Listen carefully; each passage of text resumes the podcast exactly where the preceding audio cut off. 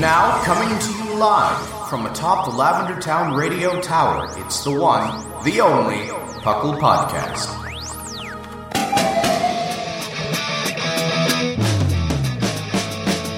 It's Puckle! Puckle! It's Puckle! Puckle! Pokemon Underground Champions League, oh yeah! Puckle! Puckle! And welcome to the 497th episode of the Puckle Podcast. I am your temporary host, the fluffiest whimsicott. Thatch is having internet trouble. I'm so sorry about that. While he's not here, I am able to be joined by my super duper awesome, that's not an SAT word, but I don't care, friends. the first one of them is my brother Linian. Hello. Thatch has co-hosts. Whimsicott has friends. and brothers. My other brother is P. McGee. Hello. Good morning. Good morning indeed. We are here to bring you a show that is all about Pokemon. We are the Puckle Podcast, PUCL, the Pokemon Underground Champions League, because Thatch was 16 when he came up with this name. We talk about the video game, we talk about the anime, we talk about pretty much everything in between. Some things we don't talk much about because really, what is there to say about something like Pokemon Trozei? Nothing much. The only thing to say is, man, that was a weird art style. Yeah, something like, hmm, that exists. and look, we, have talked about, about Pokemon Trozei now. We, we're settled. We're done. That's all it needs. We're done. welcome back to the show if you're a regular listener, and welcome if you're a new one. We hope you have fun. As usual, we like to chill out in our intro and ask each other what we've been up to lately. I'm going to start by asking Linian. Linian, what have you been up to lately? Well, if you've been following the random, like, midday Twitch streams that Shamu and I have been doing recently, um, we just about hit the Elite Four on uh, Pokemon Insurgence, which has been an interesting game. Um, it was a lot it's a lot better than I expected, honestly. Um, yeah. Yeah, because I'd played it before and it was always kind of fun, but particularly some of the the narrative elements get pretty hilarious uh, later in. Like it's it's played for comedy as well as it is played for just sheer terror, and some of it works, some of it hmm. doesn't. But it's all it's never bad. It's just entertaining. Okay, it's it's an interesting combination right there. Yeah, there, there are definitely some moments where you kind of sit there and you're like, wow, they tried to make this serious, but it's not. It's very funny. And there are other times where uh, the big bad gets tricked into believing a prophecy is real just so that you can go in and set things on fire. And it's hilarious. Mm. He's like, wait, okay, you actually so... believe that whole prophecy crap? That's so funny. so it's like accidental humor is what you're saying. Some of it is accidental. That scene was entirely intentional. Multiple people are just going, "Wait, you bought that? What is wrong with you?" Okay, okay, that that's that is kind of funny. what about you, Mickey? Uh, so I outside of my usual uh, draft league stuff that I like to do these days, I've been doing a lot of uh, Battle Stadium singles to get back in the mode for Summer League. So I've been playing around with my team on ladder it's not very mm. good. I don't expect to do very well as a gym leader this summer, but there should be some fun to be had. and then in the non Pokemon world, I've gotten really, really into uh, Junimo Kart on Stardew Valley. I've been playing that a ton. it's not a very oh. fun game. It's one of the most infuriating side scrollers you can ever run across because it's a randomly generated level every time. But oh, I've been doing a lot of that. So I probably put like 20, 20 hours in the last like month playing Junimo Kart. Wow. but I beat the, I beat the progress mode, which um, is I don't think it means anything, but I was happy I did it. That's fair. Well, myself, uh, all three of us are gym leaders in the summer league. We're gonna talk about that some more in the news. So I have been like getting my teams together and practicing with them a ladder as you have been. It's been a bit of a disaster so far, but I think with with some like pointed help from some of my fellow gym leaders, I think once the league actually starts, which is today, if you're listening on the day this comes out, we're gonna have some real fun. Like some choice things are gonna happen. And that sounds like not not not not all of my Pokemon are holding choice items. I wasn't trying trying to give hints. it was just an accidental pun. Look, if anyone was going to run it. three Pokemon with choice items, it would be me. I mean, what you can't even do that in BSS. Like, there's two choice items, and There's there's an item lock. There's There's three. Scarf. Oh, there, you're right. There's three. There's three. Band. Fine. Mm. I don't. I don't think I ever did that. But yeah, that that sounds exactly like you. Oh boy. Yeah. I think I think the summer league is gonna be fun, but I have to tell you, as the fairy type gym leader, I have been feeling for the second year in a row the lack of certain Pokemon. Hmm. And especially since it's BSS, you Mhm. can't use mythicals and Mhm. Man, Victini was a really big help two years ago. the distribution of fairy type moves is abysmal. yeah. like, do you know how many fire type Pokemon get fairy type moves? Two? Fire type Pokemon that get fairy moves. It can't be that large of a pool, to be honest. It's literally, I think you can count them on one hand. I don't even think you need all of the fingers. Same with like ground and poison and steel. It's it's terrible. Like all the typings that you would think, oh, these are gonna help me. They don't get fairy type coverage. And then you find something that does, and you realize it's either a mythical or not in Sword and Shield. So yeah, Yeah, that sounds pretty rough. it's like, but you're the fairy type gym leader. Po- possibly the best type in the game. Mm, not, not for this. Not for this. I-, I wonder what that's like having a type where not every Pokemon imaginable just happens to have one of those moves. Yeah, Flyboy. I wonder what that's like. I did legitimately go, hmm, how hard would it, would uh, it be uh, would it be to adapt this? Oh look, I can just switch one move and I'm done. Airstream's broken and everyone was running it anyway. That's yeah. Yep. that's fun. Yep. Meanwhile, I'm like, hmm, so do I essentially run a three move Pokemon because I need to put Charm on it in order to make it legal for the Summer League? Not again. Not again. Not again, no. I mean, it worked surprisingly well, but I I think Tony Taka might still be having nightmares about that Chansey. Never again. but anyway, I, I promise we would talk about the Summer League later. We should still do that. So I think we should close out this intro and move on to our news segment.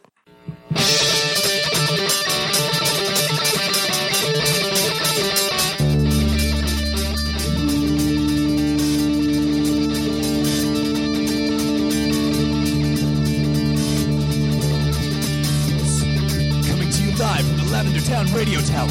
This just in.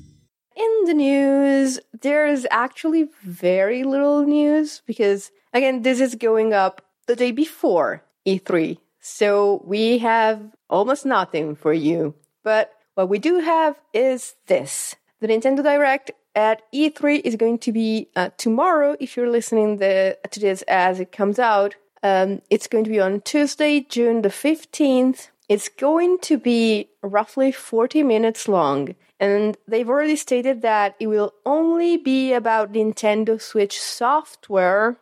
So no Switch Pro reveal for you guys. And mostly about software that will be releasing in 2021. Which means we will almost certainly get something about BDSP. There's a chance we will get something about uh, Legends Arceus. The chance I think is better because of some stuff we'll get into more in the topic, but eh, hmm yeah. don't get too don't get uh too too excited. Yeah, we, we will see.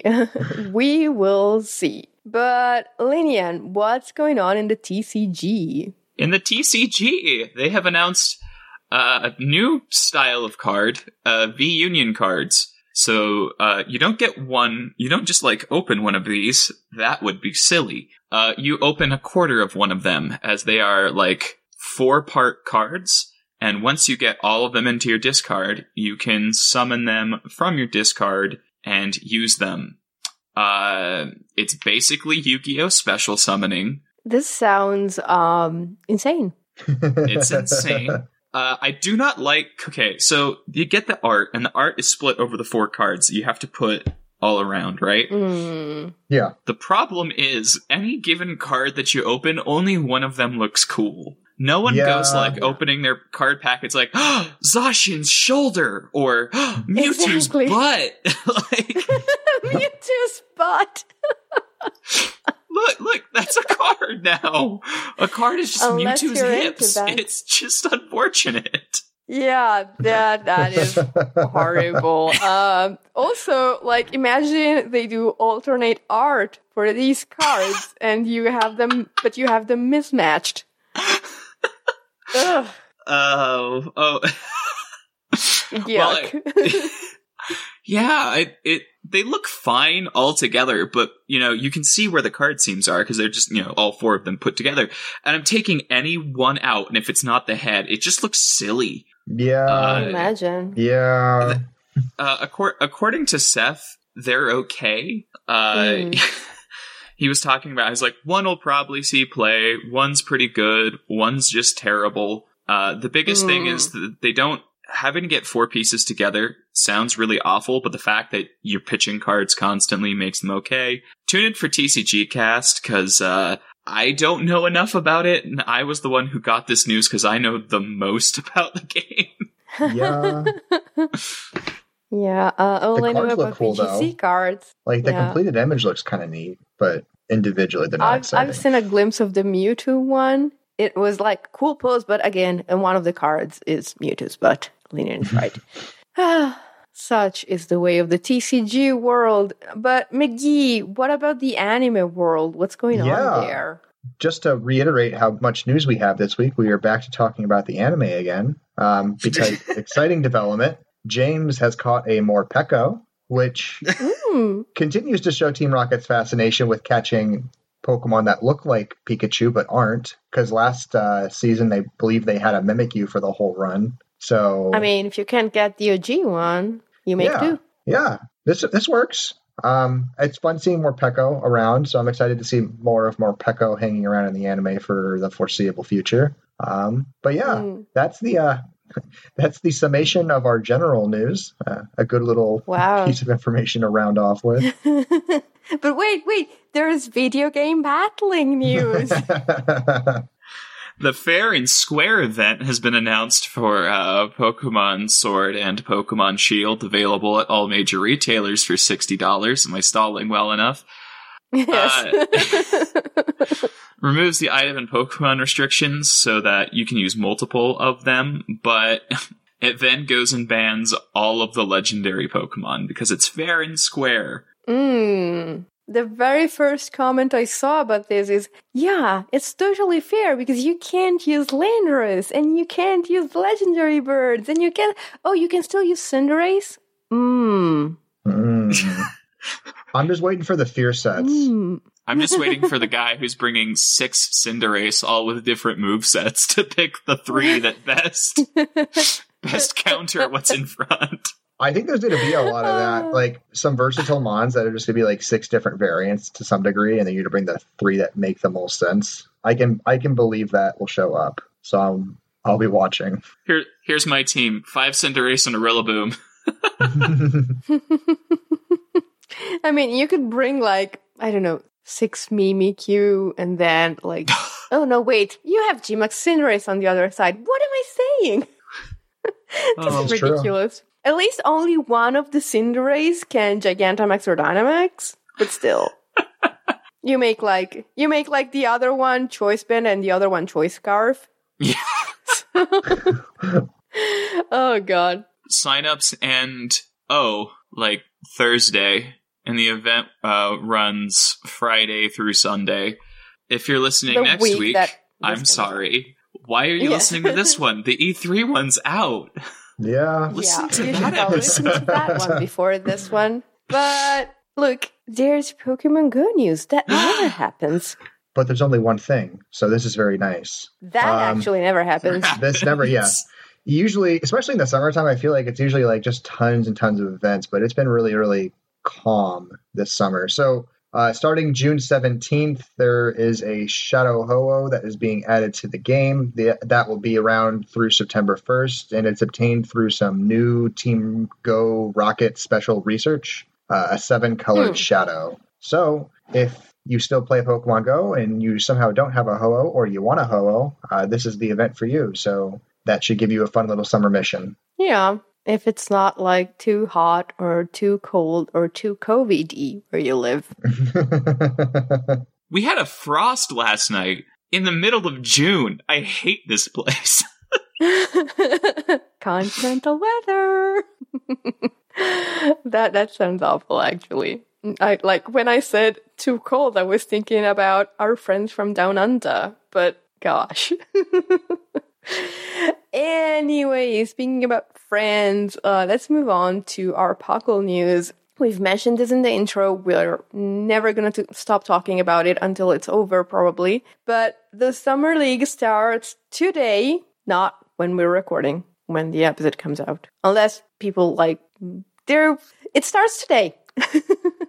and if you were wondering what we were talking about in the intro with like the fairy type coverage and all of that, the way the Summer League works is this there's 10 gym leaders, 10 because we don't want to crush your dreams of equaling Gary Oak's feat in the Kanto League in the anime. Each gym leader has a type, and you can go up against them in BSS battles where they have teams that don't have to be all of their assigned type, but do need to have four Pokemon of that type at least one Pokemon with an offensive move of that type, and at least one Pokemon with a move of that type that can be a status move. So Yes. that's why mm-hmm. I was having such drama about finding things that knew like charm or disarming voice. Yeah, there's not a lot of coverage fairy moves that like non fairies get access to. It's a pretty slim pickings. A lot of the like say moves like detect being a fighting fighting type move or mm-hmm. stuff like that all those little moves that are not normal type they're almost never fairy type because fairy type was introduced afterwards the only one that i think changed from normal to fairy of those was charm which is why there's an actual like coverage with charm Yes. Incorrect. There is also Sweet Kiss. Ah, yes. Kiss, which has a ton of Pokemon that learn it. What is it, like seven? I mean, you could be running a Luvdisc this summer for all we know with that sweet kiss Oh, coverage. Why would I ever, except for the one time I tried to make my entire team pink? I Why failed to do that. is Luvdisc even in Sword and Shield? I don't, I don't know. think so. No, th- you're right. It's not. Oh gosh, It could be, and none of us would know. that's a fair assessment. But I don't. I don't think it is. It is not, huh? What happens is every gym leader has a gym time during the week, a two hour window when you can go and challenge them. And if you can't make that time, you can make arrangements. We're gonna make it work for you. And if you collect at least eight of the badges before the league ends on August 1st, you get to participate in a BSS tournament at the end that's, you know, a single elimination tournament? No? Is it a Swiss? Are we doing It's a single elimination bracket tournament. single elimination bracket the summer. tournament? Thank you, Mickey. Yeah. And you can become the Summer League champion. If you would rather just uh, say, screw the rules, I have money and would like to purchase a physical set of badges, you don't need to beat us, and those are for sale. Yes. Uh, more information can be They found are. on Patreon, I believe, or on. Yeah. You can go on the yeah, Discord you can look on the. Patreon. Well, yeah. But uh, yeah, actually, everything I just described happens on our Discord server. So just go there. You can see the rules. You can see the gym leaders. You can see their scheduled time. You can like there's a chat where you can like go and say, Hey, I want a challenge. And then you can comment on your battle with other people and brag if you win and look for advice if you don't win. Because the point of the gym leaders is to say, Yeah, I'm not here to like stop you forever from getting the badge. I'm here to stop you from getting the badge until you learn anything that you might have possibly have had to learn from me. Mhm. So you can re-challenge if you lose, and we're always gonna have like a good piece of advice for you in the meantime. And quite a few of us are going to be streaming it during our gym times as well. So if you just want to come watch some gym battles and you got nothing better to do, you can probably find us in the Discord streaming it. So definitely come Uh, check that out. One thing to note, especially like the first couple weeks, yes, we are more than happy to uh, do multiple matches against you. Probably not back to back because we have limited hours and a lot of people trying to go through. So just Yeah, keep coming. That's all I Yeah. can say. yeah. The the the unspoken rule of the summer league is just be polite, uh, take your place in the queue, and be mindful that there are other people trying to get the badges. That's all. In more Puckle news, uh, you may have noticed at the beginning that I mentioned this being episode 497. This means that in three weeks, we're gonna be hitting the big 500. There's going to be, s- yes, yes. There's going to be several things done to celebrate. First of which is we're gonna broadcast that episode live on our Twitch stream. And then we haven't finalized everything about it, but there is going to be a panel with Thatch and the co hosts on our Discord. There's going to be a tournament inspired by Puckle 500. There's going to be lots and lots of initiatives that are just going to add to the fun and add to the celebration. And you are welcome to join us for every single one of them. So don't miss out. One thing that is coming up soon, and if you want to participate, you'll need to just hop in through the Discord. Uh, on June 28th, the time is forthcoming. We're still trying to get a couple people to figure things out. Uh, we're doing a special Puckle themed game corner that I will be running, and there will be a mystery prize. So if you want to watch that live, uh, we should have the time next week in the show itself. But if you want to check the Discord by the time this episode goes live, we'll have it then too. That sounds amazing, and I can't wait for it. Anyway, uh, as for the Summer League, all the news and details are going to be on our Discord. Uh, you can follow us there for all the relevant information. But now, speaking of information, we are going to move on to Puckle's Poke Quiz, where I'm going to quiz my fellow co hosts on their absolutely insane Pokemon knowledge.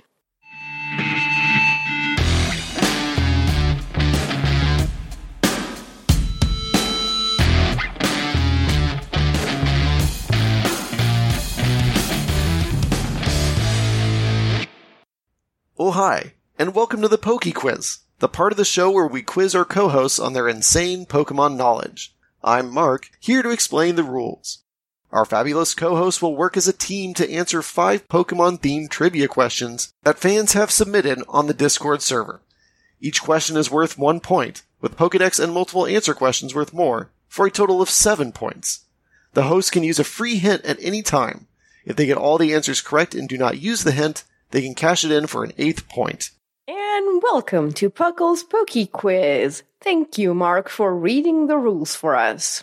As you heard, we're going to be asking five Pokemon themed questions, and we're going to see how my friends do. Currently, the ladder for this is completely empty, No, because Seth has points. Except for Seth. Dude, I know I'm slow, but let me finish. Except for our friend Seth, who got seven points for helping Claude cross the line last week. We're gonna get to 30 points and we're gonna see how far you guys go this week to reach that goal. Are you guys ready? of course. I'm ready to be carried by Linian at least. Just because it's true doesn't mean you have to say it, McGee. I like to remind folks that just because I will at once upon a time collected the trivia, I was not very good at doing the trivia. yes. Time for one footprint set because this is where I carry you. oh gosh. Okay, okay, okay. Question number one. This one comes from our beloved Shark Finnegan. Shark wants to know Ice Beam, Thunderbolt, and Flamethrower are often lumped together as 95 powered special TMs found in casino or late game locations. But in Generation 1, one of them was not a TM. Which one was it? Well, at least we have a 33% chance. I Okay. don't know. I think it's my my gut says flamethrower. I'll go with your gut. I have nothing to counter it with. I Is that your final answer then? sure. Hmm.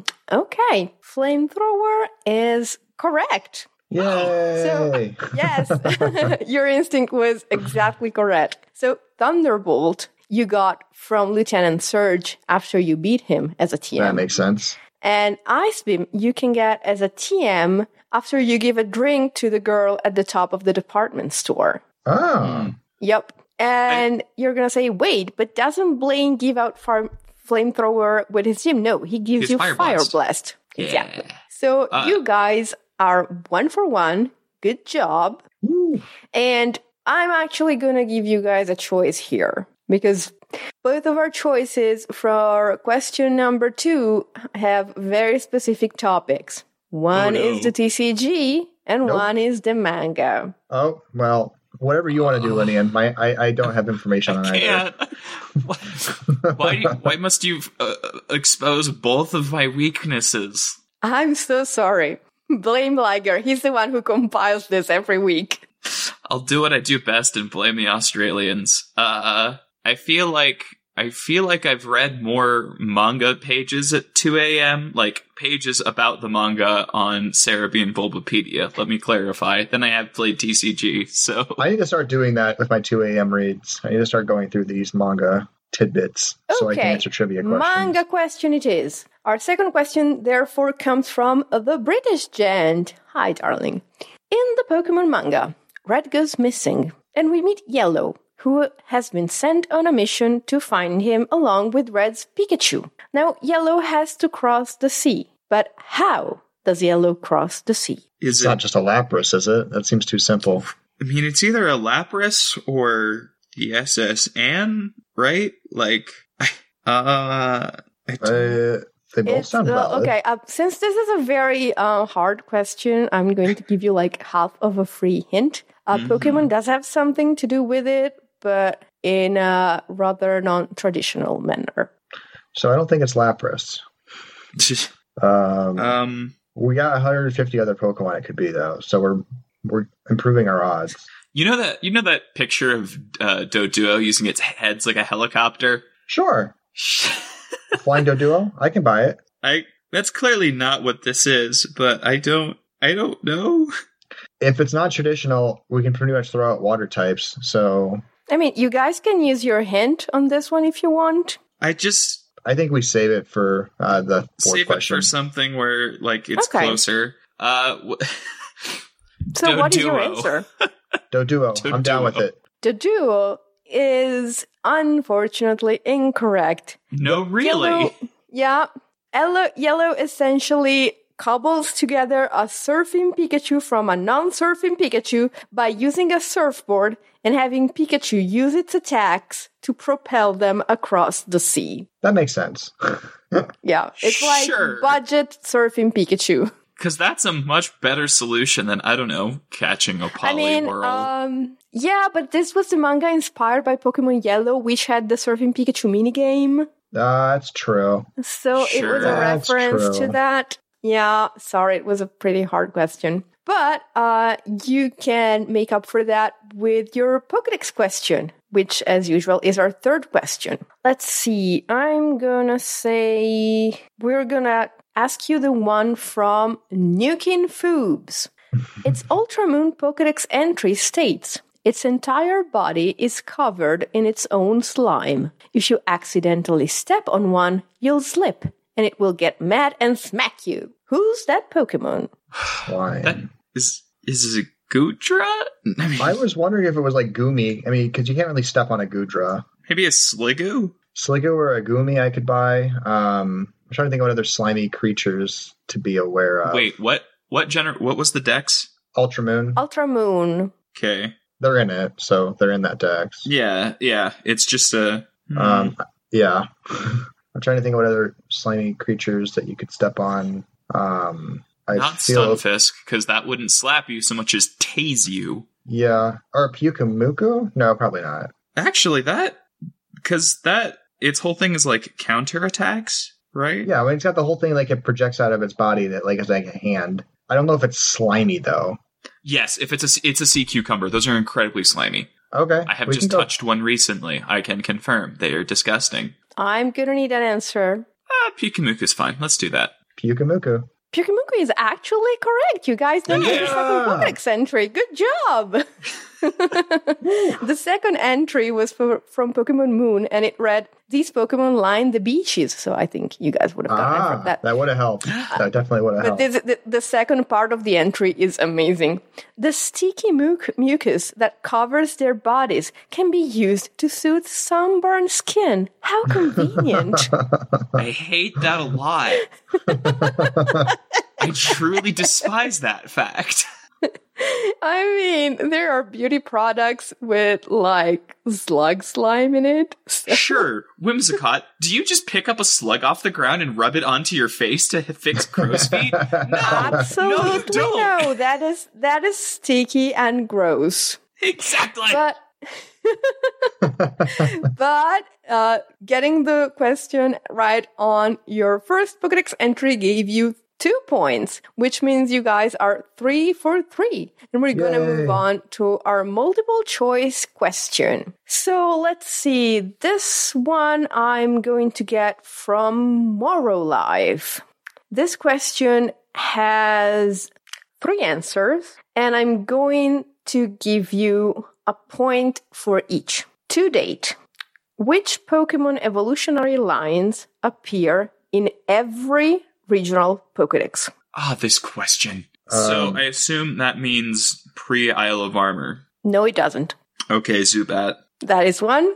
Is Psyduck in Swish? Um, yes. Uh, okay. I mean, there's that. Psyduck would be one if it's not if it's in Swish. So I'll, I'll say Psyduck. It- That is also correct. That's two points. Um, it, it wouldn't be Pikachu line, would it? Or like a Magikarp no, line? it wasn't in Gen five. It's Magnemite, I believe. Magnemite. Yep. Magnemite is correct. Good job. All right. You got all three correct answers and you got all three points, which means you are now six for four and you have a chance to get a seventh point with question number five, which as usual is a base stat question. This one I'm going to get from Gliscor Gamer. What not fully evolved water type has the highest base attack? Water type Hmm. with the highest based attack that's not fully evolved. Um, let's see. Who's are really high? Uh, Poliwhirl's probably not going to be it. You All guys water can't Pokemon. cash in your hint. Oh yeah, we can't cash it in. Yeah, we'll take the so hint. We don't need pride. okay, your points. hint is this is a single type Pokemon. Hmm. monotype. Okay.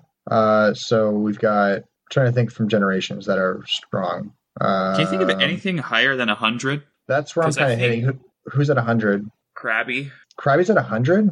Yeah, it's got basically no other stats. The Oh, things you learn building PTU encounters. Um, well, not fully evolved is that is that the same thing as unevolved, or are we talking No, middle stage? because then No. we get things like uh, I can't think of any. Uh, like I don't know. I can't think of Well- monotype waters with higher attack than. Oh yeah, Well, I mean, she said not fully evolved, so I wasn't sure if that implied that it wasn't. It evolved once and it hadn't evolved again, so like it was a middle stage. Yeah, It no, can it, it does stage. include those. It Okay. does include middle stages. that's stages. fine. Um, I mean, I'm trying to think from later generations if anything was like really skewed. Um, what are the I mean, water types from this gen? the other only. I don't know the attack stat off the top of my head, but the only other mono water I can think of would be uh, Arrokuda. Barraskewda's probably Barraskewda's probably decently high, um, but I don't know that it's because Barraskewda is like 140 or something like that. So I mean, it's It's 130. poss- Okay, so it's 135. possible. Gonna need an answer soon. Um, I'll trust your gut. It's been right today. Okay, Krabby. Krabby actually does not have an attack stat of 100. It has an attack stat of 105 and is the correct Oh. answer. it's the same base attack as Feraligatr, which is insane.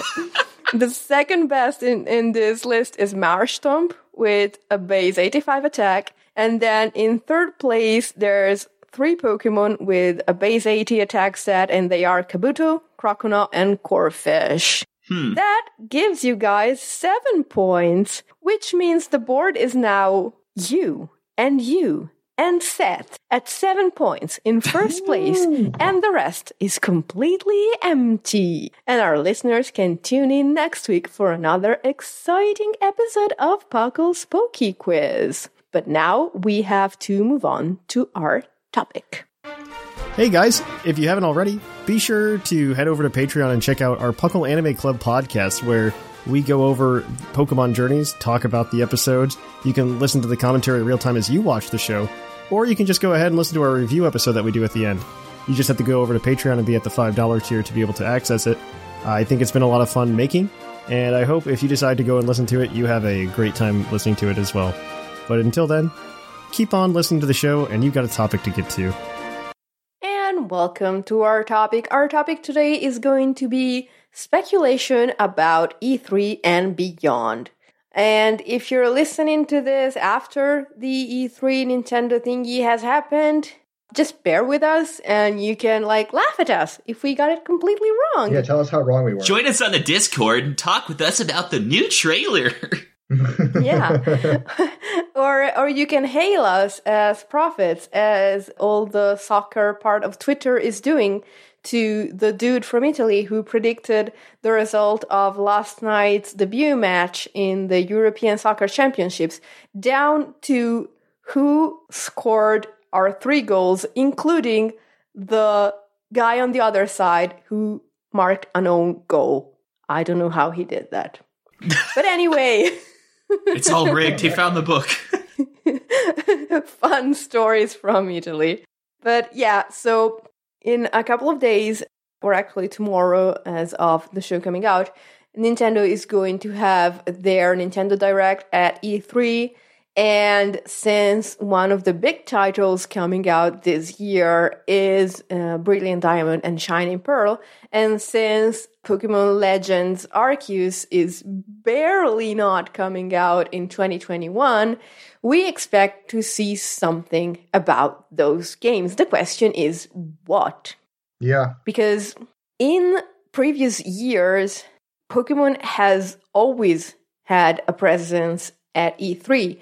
Before the show, I was telling the guys, mm, but are we really going to get anything? And we've always gotten something, actually. Like, I was wrong. Well, except last year, but last year, um, E3 didn't really happen. I mean, I feel like we can expect something because this is like BDSP is still being given a good release date slot. Like it's not being shoved into like a weird month or time. Like it's giving its normal prime Pokemon release date slot. So you'd expect a level of promotion with that. Exactly. I, I remember Thad speculating that it might be an October title to make room for an actual like prime release date game for the Switch. hmm But that's not happening. We're still getting the Friday before Black Friday, Mhm. which means that in spite of this not being a Game Freak game and in spite of this being a remake, they still think it's gonna sell like hotcakes, which means they're gonna promote it like it's a very tasty set of hotcakes. A tasty set, yes. Yes. Which begs the question since it's supposed to be this a most faithful quote unquote remake, what could they possibly be showing off to get us hyped and excited? So I think we. I'm going to start with worst case because I think the worst, like, realistic case here is we just get like a really kind of bland trailer with them showing some new places and explaining it has online multiplayer Hmm. and ending with a ominous shot of the legendaries. In their crappy HD glory. This sounds so accurate that it bothers me. But I, I think I think that's I think that's the minimum, though. Well, uh, in 2014, we got ORAS gameplay when ORAS was coming out. That was pretty much it. So we might get some gameplay, like we might get uh, some gameplay at Treehouse as well. Mm-hmm. Which will actually be nice because there have been several leaks going around saying, oh, the graphics have been updated. Look at this screenshot. Look at this video. And they're all fake. Like They're every single one of them is fake. but people might have been getting expectations if they have only seen the leaks and not uh, the news about them being fake. So seeing some gameplay might be nice. But I don't know. It's like I'm fine with just seeing gameplay, but if we do only see gameplay, it will essentially tell me that yes, this is a faithful remake. They are not adding anything interesting to it. Yeah. And so my hype will die down a little bit. Not that I was expecting something different. They did tell me they won't give it to us, but you know, they set quite the precedent yeah. with the other remakes. I think part of it is just like even just gameplay demo for Oras told us a lot because it basically gave us DexNav. Like it, it kind of explained that feature a little bit Yeah. because mm-hmm. just moving around had that happening. Yeah. The gameplay would also be a really easy way to be like, hey, look, that's a Magby. Mm. Those only showed up in this route in the Platinum Dex re release. Yeah, it would be Gracidea Lady Part 2. Yeah, even even just little things like that. I mean, it's almost like we're back in Gen 8 trailers where we're like, okay, Tyranitar's in. Look! Whimsical Chin. Yes. yeah, yeah, that's a fair point, actually. I was thinking one thing I really miss from Gen 4 is the Poke Radar. And I was thinking, oh, it would be so nice to just have like this mini game to shiny hunt. And then I remembered that Dynamax Adventure exists now. Which I like, but takes a lot of time for limited targets. It does, but that was also the case of the Poke Radar in Gen 4 because it does take a long time. You're not guaranteed anything for your time, whereas in Dynamax Adventure, you at least catch a Pokemon. And then there are only a few places where the grass has a configuration that really allows you to use the Poke Radar, so enough. you're limited to what is on those routes. Yeah. But I don't know. I, I would like it to be back because just of nostalgia reasons. That's fair. I really liked it, and actually having to play it on a screen that's not like the size of my fingers, where you have to see a sparkle in a patch of grass that's like seven pixels wide, and your eyes just hate you, that might be a lot of fun. But, like, yeah, I would like that. What I would really like, and what I'm really waiting for, and it irks me that we're not even sure we're gonna get anything is I want something about Legends Arceus. That would be nice. If just to showcase how it's going to be different than a normal game. I mean, we have some little bits of information, but like, I would just like to see some of the world a little bit more. Just a little bit more. Yeah. Because I think we all more or less know what we're buckling in for with BDSP. Like, we would like to see a couple of things. Like, we would like to see maybe a new area or two shown in the trailer just to suggest there's extra content. But Mm, it's legends we really are invested in knowing more about because we only have to wait like two extra months after BDSP. exactly. Mm-hmm. And also the trailer we did get was well was hopefully a very early development trailer. Like we, we know it was an early development trailer, but what we're really hoping is that it means the game gets a significant update in how it looks and how it runs. Performance improvement. Yes. PowerPoint Changling. PowerPoint Changling. I am a jingling. Yeah, that was really bad. But I still don't understand what I'm going to do in that Yeah. game because yeah, you go around and you catch Pokemon and people are yelling, "Oh, it's going to be Pokemon Breath of the Wild because it's an open world Pokemon game." But we don't even know if it's open world.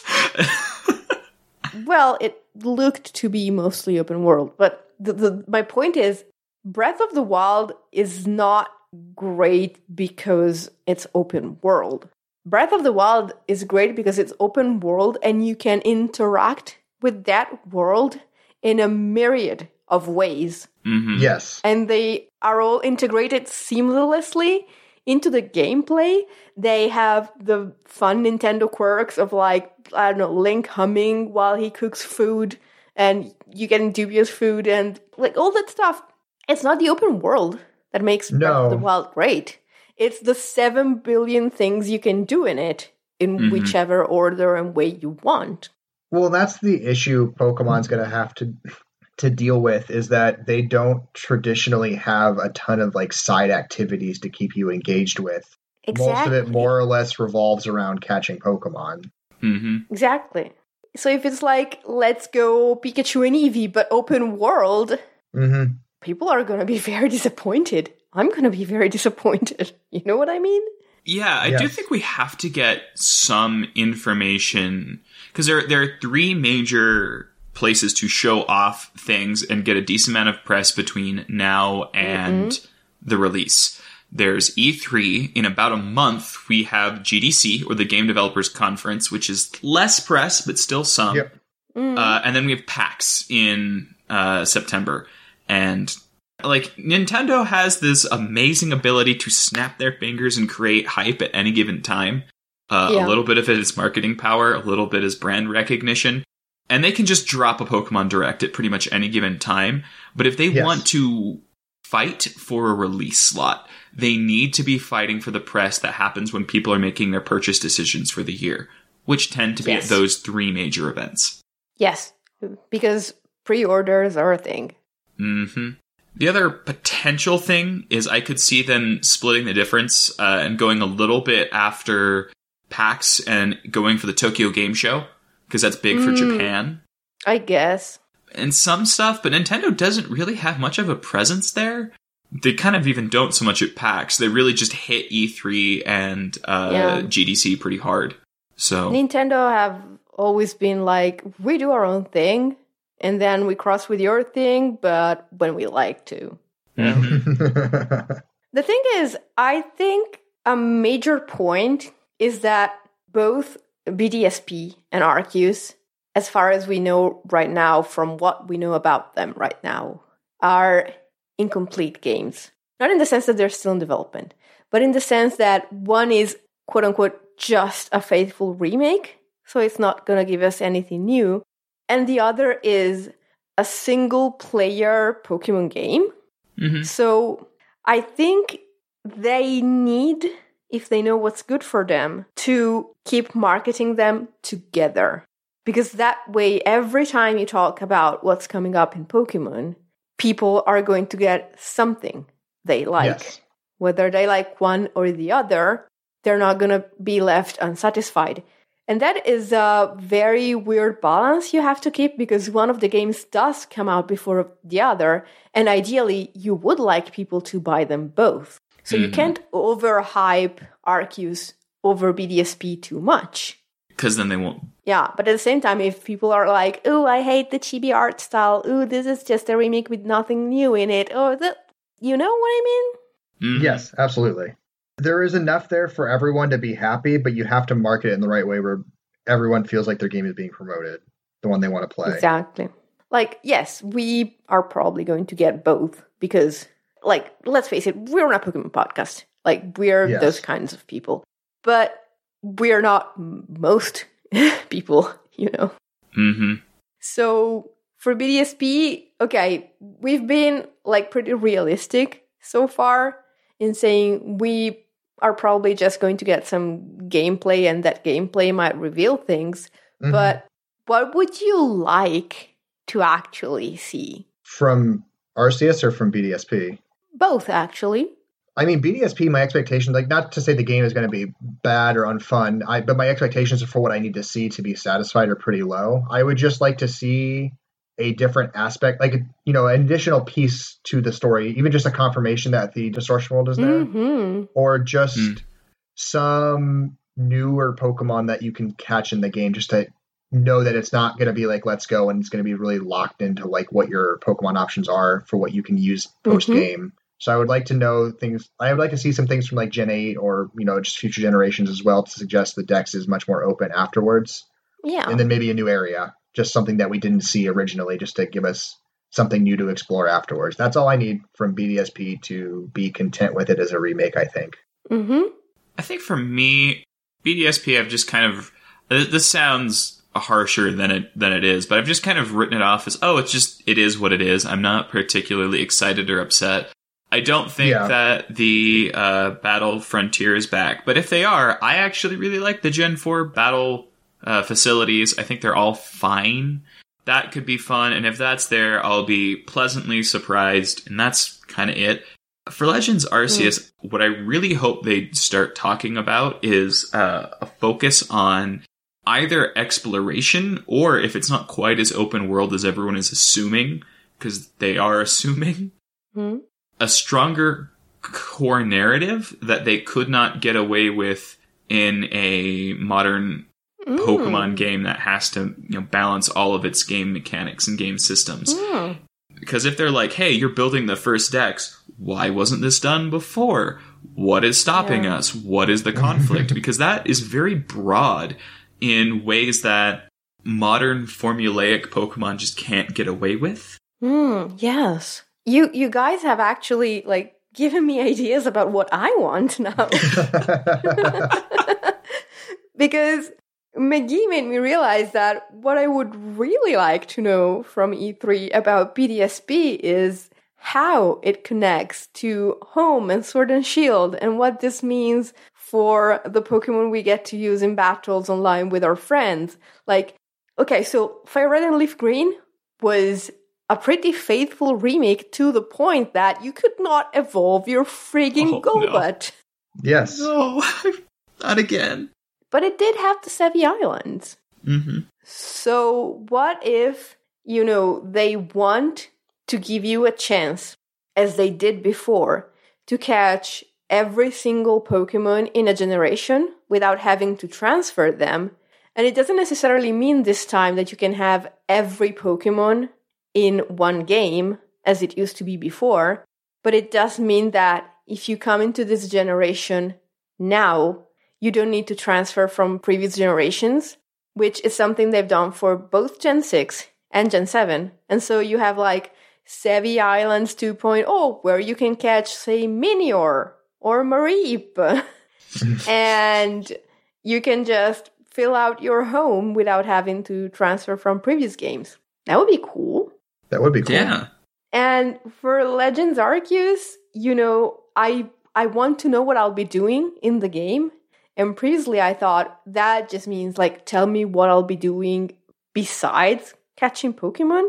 But Yulian have made me realize this is a Pokemon game that has no formula to it. You don't have to beat a league. You don't have to beat the gyms. You don't have to make a team even the story possibilities for something like that are Yes. actually insane if they want to go Mhm. there.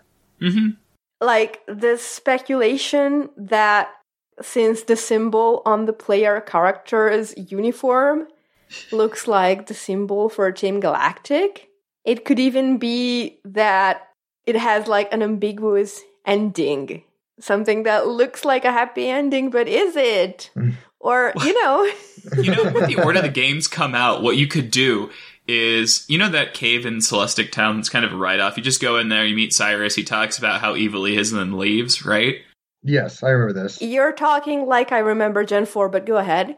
So all you have to do is slightly tweak the texturing on that and slightly tweak exactly what's happening and say that it was a new discovery. They found like a book describing the most powerful Pokemon of all, and Cyrus is gonna go off and like this was his inspiration. This is Yeah. what what drove him to evil. And then a couple months later, you play a game where you catch all the Pokemon, you write them down, and you put them in a cave, and it collapses, and you're like, "Well, that was a oh. waste." Oh, yes. oh my goodness. Please go work for Nintendo. Please. Yeah, he he bases his team off like the st- the patch on your shoulder is like the sticker on the front of the book, and so Yeah. So he he's like, Wow. these people must be guiding me to my destiny, and really, it was some ten year old they made go catch one of every animal like a terrible Noah.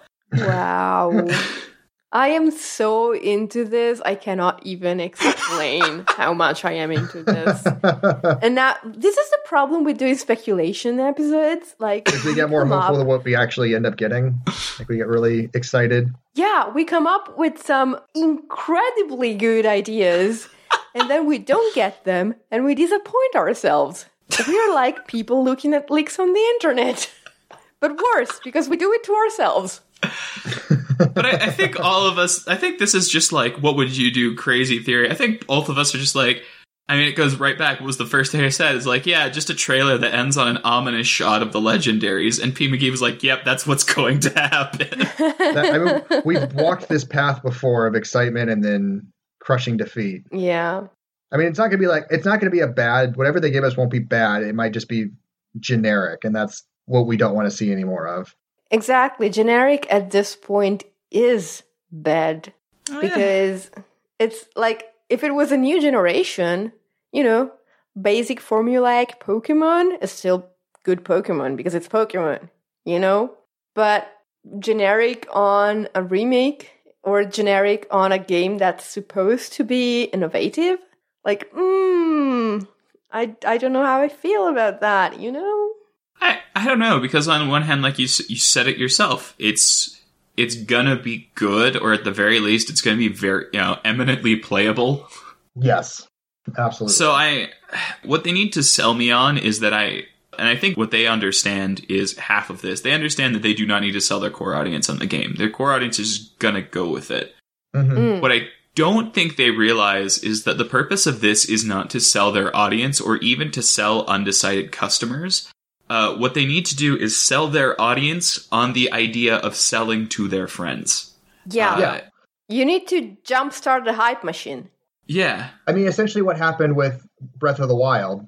Breath of the Wild was a game for people that didn't play Zelda that wanted to try, like you could convince to try out a Zelda game. Yeah. And not that I don't think Legends is going to be that.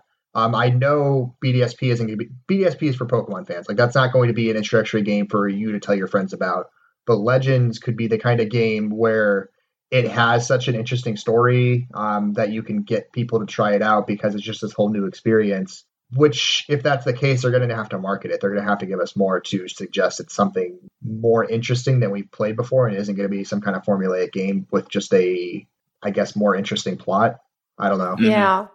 Because I think another like target audience for BDSP is young children Yes, mm-hmm. because absolutely. of the way like the the game looks like let's go a little bit and let's go what's for kids. But I think for yeah, for for legends, maybe they need to sell us on the idea that it is Pokemon and Breath of the Wild. And it's like putting chocolate and peanut butter together. Two things that so many people love, they would punch a friend to get them both together. You know? Mm-hmm. So Yes. I was going to go for strawberry, and then I thought so many people are allergic to strawberries, and then I went with peanuts, which so many more people are allergic to. Like, go me. And, and you know, some people are like a little allergic to strawberries, but everyone I know who's allergic to peanuts is like, put that on the opposite side of the table under like 14 layers of shrink wrap and three crucifixes, and maybe I'll sit down. exactly.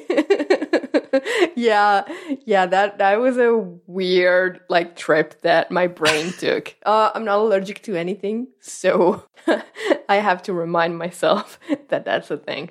But yeah, I, I think us going on a tangent about allergies might mean that it's we time. get exhausted. yeah, unless you guys have like any final observations or conclusions or questions that you want to bring up. I'm just waiting to see what shows up. I'm not going to draw any big reactions until I see what comes out of E3, and then I'll react, I guess. Fair. All right, I just want to call my shot. Uh, if I'm right, my PayPal will be linked in the description. Called shot. They're going to reveal two Smash Fighters. One of them's a Gen 8 Pokemon. Money's on Cinderace. All right. Uh, payment details to follow. Fair bet. My tithes are low. What a lame pick. They could have announced him a year and a half ago. Wow. that I, I wish I had a bet to place, but I can't come up with anything right now. Tell you what though, if we do for any reason see Minior, I will flip. I'd be very excited for Minior to come back. Obviously, Lenny would as well. I mean, yeah, but it's just funny to hear both of you shilling my favorite. I mean, I've always liked Minior. It's also one of my favorites. so- I know, it's just amusing. but anyway, uh, I think it's time for us to move on to the Pokemon of the episode, who unfortunately I don't think is going to be Minior. Catch you on the flip flop.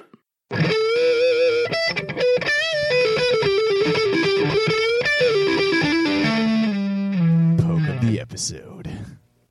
And welcome to the Pokemon of the episode. The Pokemon of the episode this week is National Dex number 804, Naganadel, the Poison Pin Pokemon.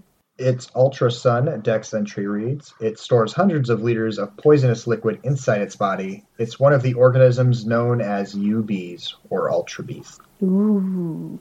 So Naganadel was one of the Pokemon introduced in Ultra Sun and Ultra Moon. So it's it's very special because they had never introduced Pokemon halfway through a generation before, and now it's a thing. Naganadel is an Ultra Beast, and as such, all of its stats are prime numbers. I think that one. Yep. yep. Uh, yeah. Uh, I'm like, mm, wait, that doesn't look like a prime number, but it is. I d- is is 121 a prime number? I feel like Yes, it's not, but- it is. Okay. So uh, it has 73s across the board, except for its special attack, which is 127, and its speed, which is 121. So it's actually very easy to like stat him however you 121 want. isn't a prime number. I told you it wasn't. It wasn't? It's divisible by 11. No, 11. Okay. Haha. Weird. I know Huh. my numbers. I know my numbers. this was a terrible mistake and they should have fixed it. Yep. So you can actually get your speed boost or your special attack boost with um, the beast boost ability, but uh, you can't get anything else, and I don't see why you would want to. It's got two usable stats, and they're in the perfect places to be usable. Yeah. A Pokemon with high special attack and speed and an ability that raises one is good? What? Who'd have known? How high Spectrier? Um, but Spectrier with is moves actually and, with a better move, better typing, but worse stats. Exactly. So, our team for today is a BSS team because we're doing BSS things because Summer League is going on. And in a very Summer League mood, we're gonna start off with Cinderace Gmax. You're gonna see a lot of them. If you don't see them, you're doing something wrong, probably. Or you're battling gym leaders. I mean, literally every gym leader except me could theoretically run a Cinderace. That's true. This is Ma- true. maybe not Shamu. I don't know. I don't know. It gets you turn. Oh, got you. Oh, it's got you. Then yes, I'm the only gym leader who doesn't get access to Cinderace. Can you tell I'm slightly bitter about it?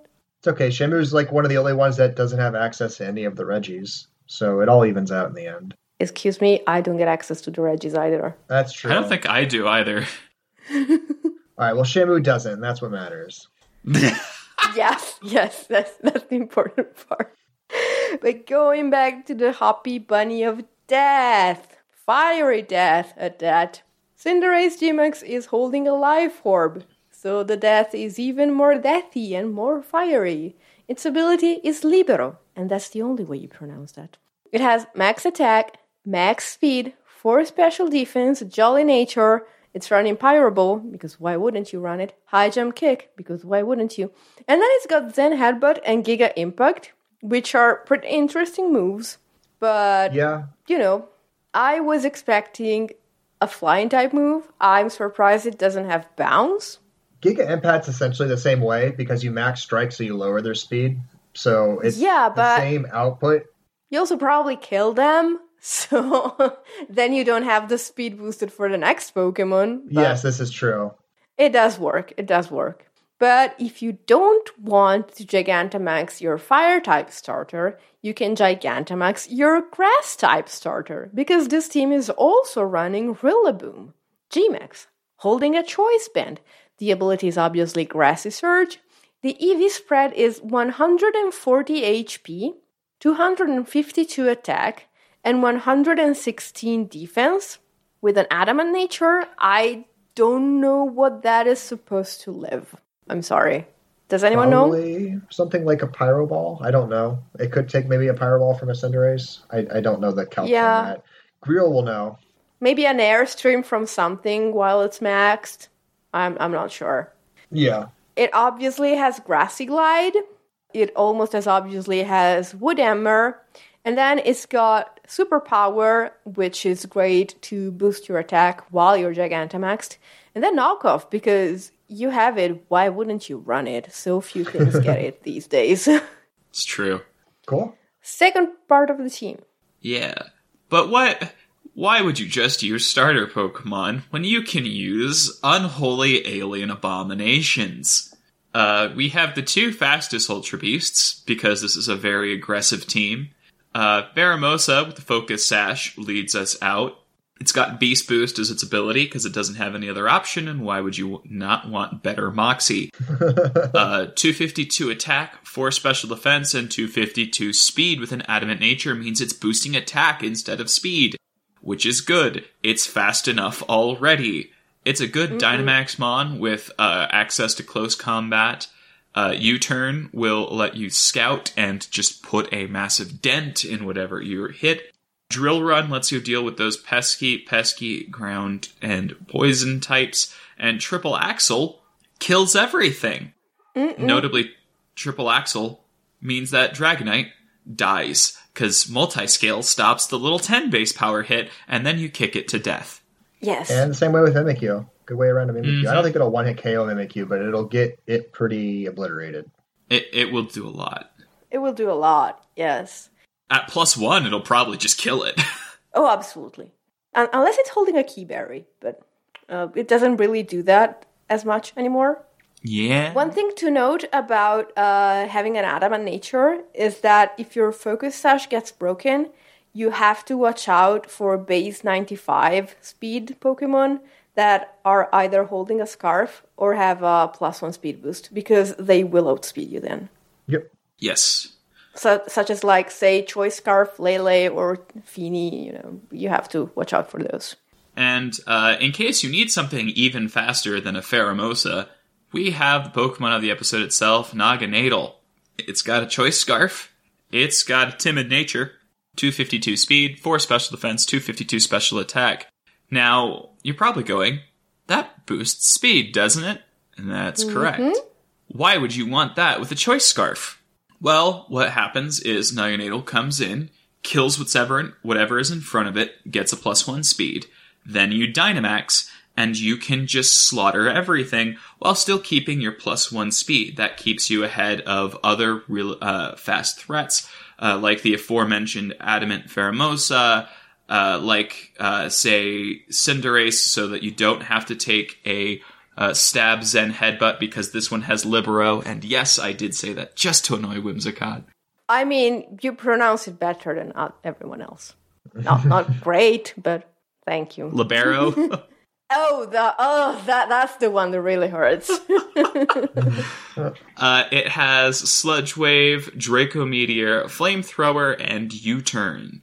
Uh, the U-Turn is just for chip and switch, but you're probably just gonna kill something, go big, and then just click uh, Max Poison to get your special attack up, and then just kill everything. Yeah. Yeah, what's gonna stop you? A thing to note is that Cinderace and Naganadel and Pheromosa all have those four leftover EVs in special defense. You do not want to move them around because otherwise Porygon 2 with download comes in on you and gets a special attack boost instead of an attack one, and you don't want that. Yep. This is true. It's helpful. To think you don't want to give Porygon it powered up, especially with these things pathetic special defenses in general. You don't want to give them extra firepower. Mm-hmm. Yep. And because their defenses are identical otherwise, those four points will just guarantee it. Very easy way around it. Mhm. Uh, cool. So, because we had two starters, Exactly. You don't have to use all starters. Well, actually, we got one more for you. To we have two more. That's a water, grass Pikachu. This is a Pikachu Pikachu. We'll get, to, we'll get to fake Pikachu in a minute. But knock off Pikachu. we've got ourselves a Swampert with the leftovers as the item. Torrent is the ability, 252 HP, 36 spe- or defense, the rest in special defense. A sassy nature, uh, zero speed IVs, and we'll get to why in just a moment. The nice thing about Swampert right now, he took off an OU when he got brought back into the game, and now he's doing the same in BSS because he can set rocks and then he can pivot with flip turn. So a good way to put rocks out on turn one and then slowly pivot out on turn two into something else. If something's trying to set up, you just click yawn and they're not very happy. Or you protect if you need to stall out a turn to wait for something to fall asleep, or you can flip turn, like I said, to go slow, gain momentum, let the thing fall asleep, and then come in with one of your sweepers and win the game. So Swampert's doing pretty good right now in this meta. Good boy. And then finally, rounding out the team, because this is BSS, it wouldn't be a true team without a Mimikyu on it as well. We've got a Mimikyu holding the spell tag because the life orb was already equipped on someone else. Four HP EVs, 252 attack, 252 speed, jolly nature, play rough, phantom force, shadow sneak, and swords dance. Phantom force being very helpful if you need to burn Dynamax turns by hiding away for one of them. So Yep. Mimikyu remains a very good anti Dynamax Pokemon. Yes. Really, really good. My good boy. My good fake Pikachu. Who's a good boy? you are. Sorry, he's he's probably going to be on both of my teams. So spoilers. Watch out for the Mimikyu. But yeah, uh, this team essentially runs pretty easy. You essentially wall break with one of the starters at the beginning. If something looks like it's trying to like give you trouble with their Dynamax, you use either Swampert or Mimikyu to like dissuade them, set up rocks and stuff like that. And then at the end of the game, you pick you pick a beast and you end the sweep with them. Very straightforward, very effective. We used it to face three of the gym leaders, so I would keep an eye out for that video if you want to get a mm-hmm. gauge on it. Yep. Yep. I, I fought against this team. I had a reaction. Can't wait to see that. But don't with have that, to. mm, okay, fine, I won't. with that, we can move on to our very last segment, the mailbag. It's mail time! Send in your emails!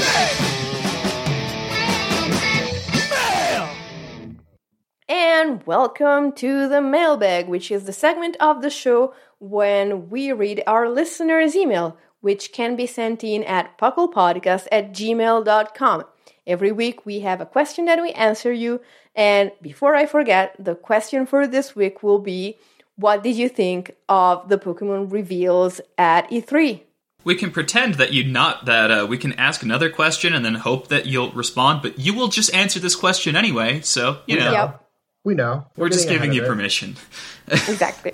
So, a note about this mailbag segment many of you sent some wonderful answers to the mailbag question from last week, which had to do with your favorite music from Pokemon. But unfortunately, I am not Thatch. I do not have a soundboard and I do not have the technical capacity to get the sound from your emails into the show. So we're gonna we we had to skip some emails that were really nice but really needed us to play the sound in order to make sense.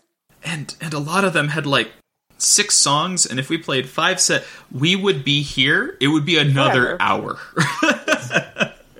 So uh sorry if we didn't read your really good email. I hope that Thatch has the ability and the time to maybe do an extended mailbag on this one, but uh, we're not Thatch. We can't promise you anything. Apologies. So Before we read emails, we are contractually obligated to say that the mailbag segment is, as always, brought to you by the very fictional energy drink Green Taurus, the energy drink that gives you hooves. Oh, Hooves. Okay, that's fine. Winnie I didn't put drink the it this enthusiasm morning. You can hear it. No, Yeah. no, I didn't. I'm looking over at my bed going, and there's a staff meeting after this.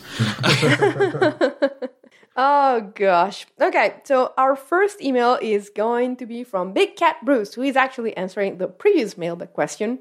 And he says, Hello, Puckle friends! Big Cat Bruce here with my favorite Pokemon product. For me, I never got into the plushies or Pokemon figurines. I never ate the Pokemon cereal. I never did either. I did play Pokemon Monopoly though. However, my favorite product is actually the fan made games. I hope this counts. Financially, probably doesn't, but we're with you on that. I love how this franchise has inspired fans to make their own stories and challenges, using the assets and established universe to create some truly impressive games. Also, these games can present a challenge that experienced Pokemon fans want. Radical Red and Emerald Kaizo, for example, have taken over Twitch with popular content creators trying to complete the games. Then there are others like Storm Silver. There are more difficult version of Soul Silver or Pokemon Insurgence. Haha, we talked Yeah. about that. That brings cult and death and adult teams into Pokemon. Adult themes. That there's an H there, won't you? And they are all free, both to play and to create. There is a whole community dedicated to helping each other and solving problems and brainstorming new ideas. TPCI has created a lot of great stuff, but for me, it's the community that they created and inspiration that they instilled that's most impressive. That's really nice. I hope you are all doing well and have a great week, Big Cat Bruce. Ah, I, I love Big Cat Bruce. That was such a nice email. It almost lets me forgive him having a name that reminds me of Big the Cat. it's almost. No, fan games are great. I've always wanted to just like make a, a ROM hack, just tweak some stuff. Mostly, I just want to have a game where like I just set everyone's attack stat and special attack stat equal, and then just watch that unfold. That is so you. ah, anyway, uh, let's move on on to our next email, who is from Redline. All right. Uh, what it do, Puckle Crew? Redline here. I've been listening to the Oh, podcast. he's just made for- Thatch so happy. and me so sad. I've been listening to the podcast for a while and decided to finally write an email. I listen religiously every Monday morning while at work. Anyway, on to the topic of this email. I have many songs from the main series game that I abso- absolutely love and will even listen to outside the games. Of course, I default to Gen 2 Champion theme. It has such an epic buildup at the start and makes me shiver with excitement. In order to keep the length of this email down, I'll only mention the epicness that is Team Flare music and also the ORAS Team Magma Aqua themes. I'd have to say my current favorite thing, since I'm going to do a re- I'm doing a replay of this game, is from X and Y. The Xerneas Yveltal uh, theme really is the ultimate banger. I took my time watching Yveltal, Pokeball, Pokeball at three quarters health, no HP status, by the way, just because I enjoyed Ooh. the theme so much. Anyway, thank you for reading my email, and I hope all is well with everyone. Till the next time, catch you on the flip flop. That was super nice. Thank you, Redline.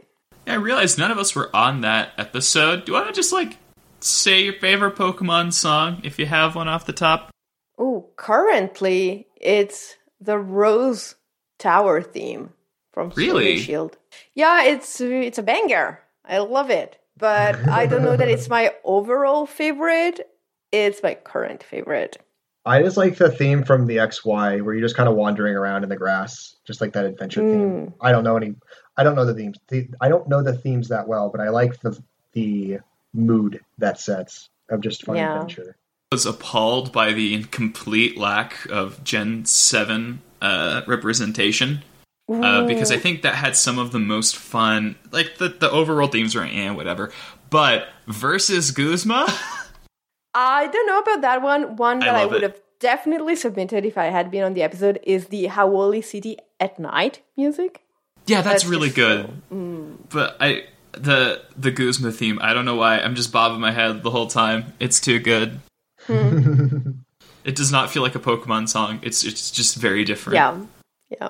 Anyway, our very last email is from uh, W Blazer. W- Yeah, W Blazer. Blazer I five. W Blazer the Thwacky. Okay, you got it, Lillian. Hey there, Puckle Crew. W Blazer the Thwacky here. Super excited to be talking about some music. If my last email was any indication of it, I love music. Not only do I play the drums, but I also have guitar, trumpet, and piano in my arsenal. I also play a few bands near where I live in addition to the obligatory orchestra throughout grade school. Needless to say, music is a big part of my life, and I'm thrilled to be writing about the role it plays in Pokemon. In my opinion, the most important role that music plays in Pokemon is how well it personifies what it's representing. I'm mainly thinking about the characters, legendaries, and areas seen throughout the games. While I have my own personal taste in musical style and genre, I feel like mentioning the accuracy of the themes to what they represent is more intriguing than just saying I like it because it sounds like hard rock and metal. Although I will have to say my favorite music for any game was the trailer for Black and White 2, because it's good hard rock. My favorite is actually the trailer for Sun and Moon. You know the one that goes.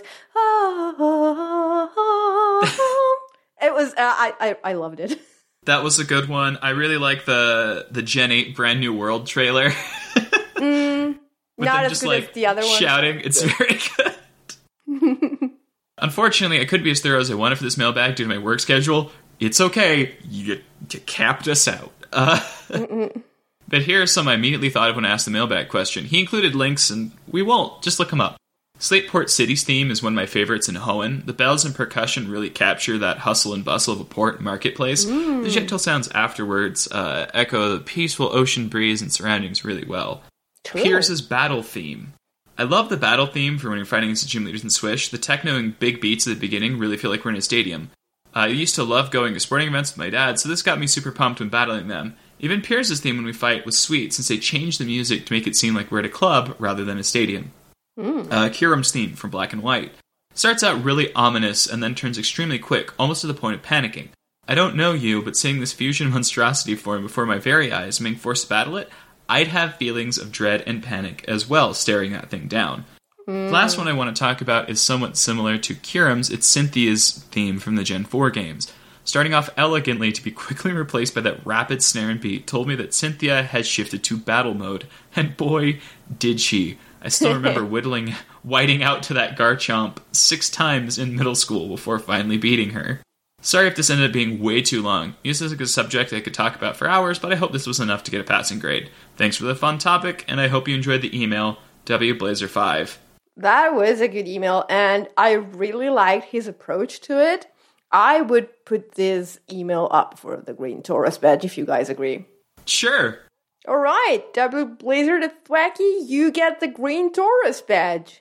Bother us on the Discord to get your role. Now, I've already mentioned that the mailbag question is what did you think of whatever was revealed at E3? Send an answer to pucklepodcast at gmail.com. But if you also want to discuss it live with us, you can join our Discord server. There's going to be a link in the description. As always, you can also find us on social media such as Facebook, Instagram, Tumblr, Twitter mostly. I don't know why we're on Tumblr, honestly. And we're also on the YouTubes where we upload videos uh, at least once a week, sometimes more. And at least twice a week, we are on the Twitch at twitch.tv slash the Podcast. That's the only place we're not just Puckle Podcast. There was a snafu many, many years ago. And you can catch us there streaming various things throughout the week and having a ton of fun with our listeners and watchers.